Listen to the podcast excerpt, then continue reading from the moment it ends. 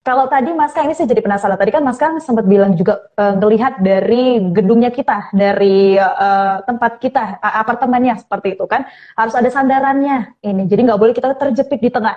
Apakah untuk lantai, ruang lantainya sendiri kayak semakin tinggi kita ada di mana itu juga berpengaruh apa enggak sih Mas Kang?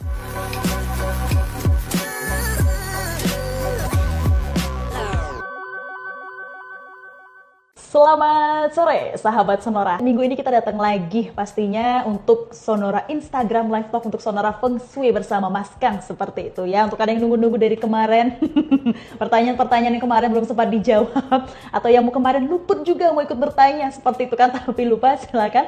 Ada bisa bergabung lagi uh, dengan mengirimkan pertanyaan Anda sahabat Sonora via kolom komentar ya di Instagram Live Talks uh, untuk sore hari ini. Seperti biasa kalau kita Instagram Live Talk untuk Sonora Sonora Feng Shui, sahabat Sonora, pasti kita akan ngebahas tentang uh, Feng Shui, seputaran Feng Shui seperti itu. Ada yang tentang kalau kemarin ini kita sudah membahas tentang Sio seperti itu ya. Apa kabar Mas Kang? Oke banget hari ini. kita mau bahas apartemen ya. Kita mau bahas apartemen ini yang katanya lagi in banget ini. Ini yang kalau seusia seusia saya uh, 26-an ke atas yang memang ekonominya udah stabil pasti lebih memilih untuk apartemen gitu kan Mas Kang. Nah ini kan kalau di judulnya nih kita buat lima tips penting ya kan uh, Mas Kang. Sebenarnya okay. sebelum kita tips pentingnya apa aja nih sebenarnya ada nggak sih Mas Kang bedanya untuk apart uh, untuk feng shui-nya ya apartemen dengan uh, rumah? Ada pasti, tapi konsep mhm. dasarnya mm -hmm. itu tetap sama. Apa tuh? Ya karena kan masih sebagai tempat tinggal ya jadi uh, uh. Uh, pasti beberapa konsep yang harus kita perhatikan itu masih tetap sama. Itu seperti lingkungan ya, lingkungan lalu dari uh, peletakan ruangan untuk yin dan yang ya ah. dari tempat yang saat kita istirahat saat kita beraktivitas. Nah itu semua ada hitungan yang kurang lebih mirip. Ini kan bedanya kalau misalnya rumah kalau misalnya rumah gitu kan ada yang nggak cocok nih mas Kang. Bisa diganti nih pintunya digeser ke mana. Kalau apartemen kan udah fix mas Kang. Itu gimana? Dari sebelum sebelumnya juga kita udah ngobrol ya. Kalau uh, penempatan uh, rumah itu dirubah jadi apartemen memang kurang ideal. Karena yeah. Uh, perubahannya itu tidak begitu maksimal. Bagaimanapun yang kita coba pasti penempatannya uh, lebih baik kalau kita mengatur landed house.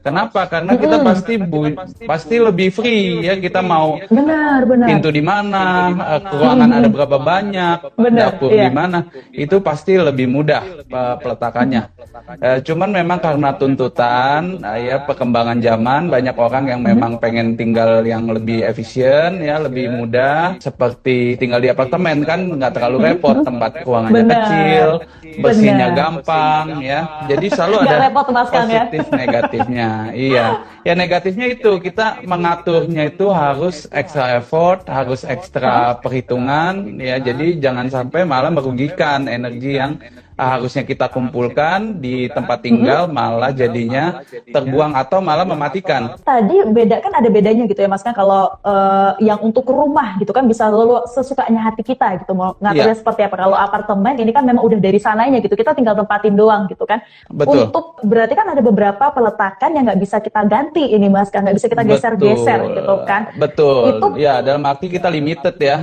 Hmm, nah itu kan pasti akan mengurangi feng shui bagusnya juga Mas Mas Kang. Itu gimana nah. Mas Kang? Kalau misalnya memang, aduh ini eh, pertolongannya memang kan kalau kata Mas Kang kan kalau misal untuk nolong feng shui feng shui baik ini awal mulanya dari rumah dulu seperti itu. Peletakan-peletakan segala macamnya harus diperhatikan. Kalau di apartemen gimana nih Mas Kang? Kita kasih judulnya 5 tips ya. Jadi 5 eh, tips ini semoga berguna bagi orang-orang yang mungkin mau tinggal di apartemen ya bisa pakai tips ini supaya feng shui-nya nggak terlanjur salah total. Yang pertama nih Mas Kak. Nomor satu adalah lingkungan. Ya ya positioning. Di mana kita harus bisa melihat eh, tipe-tipe uh, bangunan ya. Jangan sampai bangunan itu dari dengan pengetahuan umum aja kita bisa tahu ini rumah atau bangunan ini ya high rise building atau kondominium ini bagus atau tidak. Contohnya misalnya uh, di bawah kecil di atas gede ya atau bangunannya tidak beraturan ya itu seperti dari zigzag. ininya ya, uh, uh, oh, ya oke. dengan mata awam aja kita bisa lihat ya. ini awal mula bagaimana kita menganalisa apakah Mhm. bangunan apartemen atau kondominium ini bisa bagus secara fungsi atau tidak? Hmm, ya jadi oke. kita harus lihat dulu bentuk bangunannya seperti apa. apakah ada sisi yang hilang? ya misalnya bentuk apartemen itu bentuknya L. Ya malah atau ada yang U misalnya begitu. Atau bentuknya H di mana di tengahnya ada bolongan. Ya jadi sekarang itu memang tuntutan untuk desain kan makin luas ya. orang makin eh, bebas berkreativitas. nah jadi bangunannya itu kadang-kadang eh, ada yang nyeleneh dan tidak mengikuti standar feng shui. Nah, mungkin kelihatannya bagus tapi saat ditinggali ternyata ada sesuatu yang tidak baik ya energi negatif. Ya, jadi nomor satu itu kita lihat apakah eh, bangunan ini utuh dan bangunan ini apakah sesuai dengan strukturnya bagus atau tidak. jadi kondisinya itu tidak eh, yang tadi saya bilang tidak eh, besar sebelah Tengah bolong gitu ya. tengah bolong ya. Jadi strukturnya lengkap. Habis itu juga kita harus perhatikan eh, kiri kanan bangunan kita. apakah ada yang lebih besar lebih tinggi sehingga menggapit apartemen yang kita mau. Oh oke, yang Iya. yang bagusnya gimana Mas Kang? Pertanyaan yang bagus. Jadi bagus yang eh, yang terbaik adalah kita punya sandaran. Ya seperti rumah juga bangunan yang tinggi tetap harus punya sandaran. Ya jadi kalau Sandaran ada apa Mas bangunan? Saya sedikit bisa bingung bangunan, Sandaran bisa Mas- gunung, ya. Oh oke. Nah, kalau gunung kan memang terbuat alami, sedangkan bangunan itu kita bisa lihat apakah bangunan itu lebih tinggi ya, bisa jadi sandaran bagi apartemen Iya. kita. Nah, sebaliknya Ah, oke, kalau ada high rise building di depan kita, itu juga jadi negatif. Berarti harus di kiri kanan ya Mas? Eh, eh, maksudnya berarti jangan di depan ya? Jangan di depan dan jangan ada yang lebih tinggi daripada kita kiri dan kanan. Ya kalau antara Oh, kiri oke. dan kanan lebih tinggi kita ada di tengah, maka kita di tengah-tengah digencet. Ya energi itu akan balik eh, menyerang kita lagi. Kira-kira bisa lihat oke apartemen A sama apartemen B secara umum kita bisa langsung lihat mana yang lebih oke nih. Oh ya. oke, ini baru dari lingkungan Mas Kang ya? Itu lingkungan ya.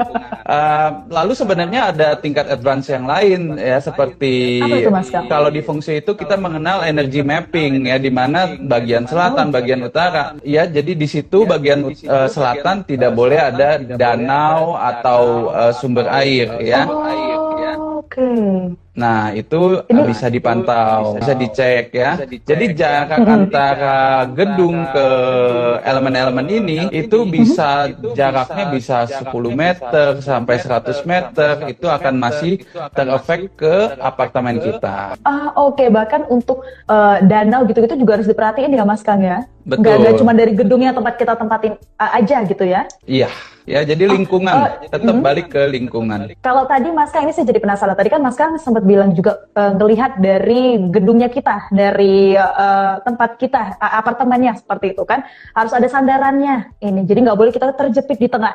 Apakah untuk lantai, ruang lantainya sendiri kayak semakin tinggi kita ada di mana itu juga berpengaruh apa nggak sih Mas Kang kalau di Nah, betul. Ini adalah sebenarnya step yang kedua. Jadi itu kan kita dari luar melihat ke dalam. Mm-mm. Ya, sekarang kita dari dalam melihat keluar. Ah oke. Ya, jadi kita udah bicara dalamnya seperti apa, lantai yang dipilih, eh, lantai berapa. Ya, jadi kita harus ingat juga kalau apartemen itu pasti punya basement, ya, punya benar. parkiran, dan biasanya itu space-nya itu bakal menghabiskan satu lantai. Jadi automatically eh, semua unit itu bisa dibilang eh, atasnya itu, bawahnya itu garasi. Iya benar-benar di Ya, bawah basement jadi ya berarti ya Mas Kang ya. Betul, ya jadi mau di lantai berapa kek, pokoknya bawahnya itu Ya. pasti garasi. Jadi menyiasati itu bagaimana? Menyiasatinya berarti jangan ambil yang benar-benar direct bawahnya garasi. Ya mungkin bisa ambil lantai 3, lantai 4, yang penting jangan langsung direct. Ya, tapi juga harus perhatikan bukan garasi aja yang ternyata ada di bawah. Bisa restoran, ya dapurnya. Ya. Ya, jadi eh, banyak sekali yang harus diperhatikan, tapi itu yang penting ya, satu garasi, eh, lalu ada restoran dan kitchennya, ya, lalu juga kita harus lihat di depan ada ada tol yang melintang atau enggak, ya, lalu Oh itu juga perlu diperhatikan ya Mas Kang ya jalan tol gitu ya. Lalu flyover ya, jembatan, jalanan tinggi. Nah, itu kalau bisa kita di atas jalan tadi, ya baik tol atau eh, flyover itu kita hindari ya, cari yang di atas itu.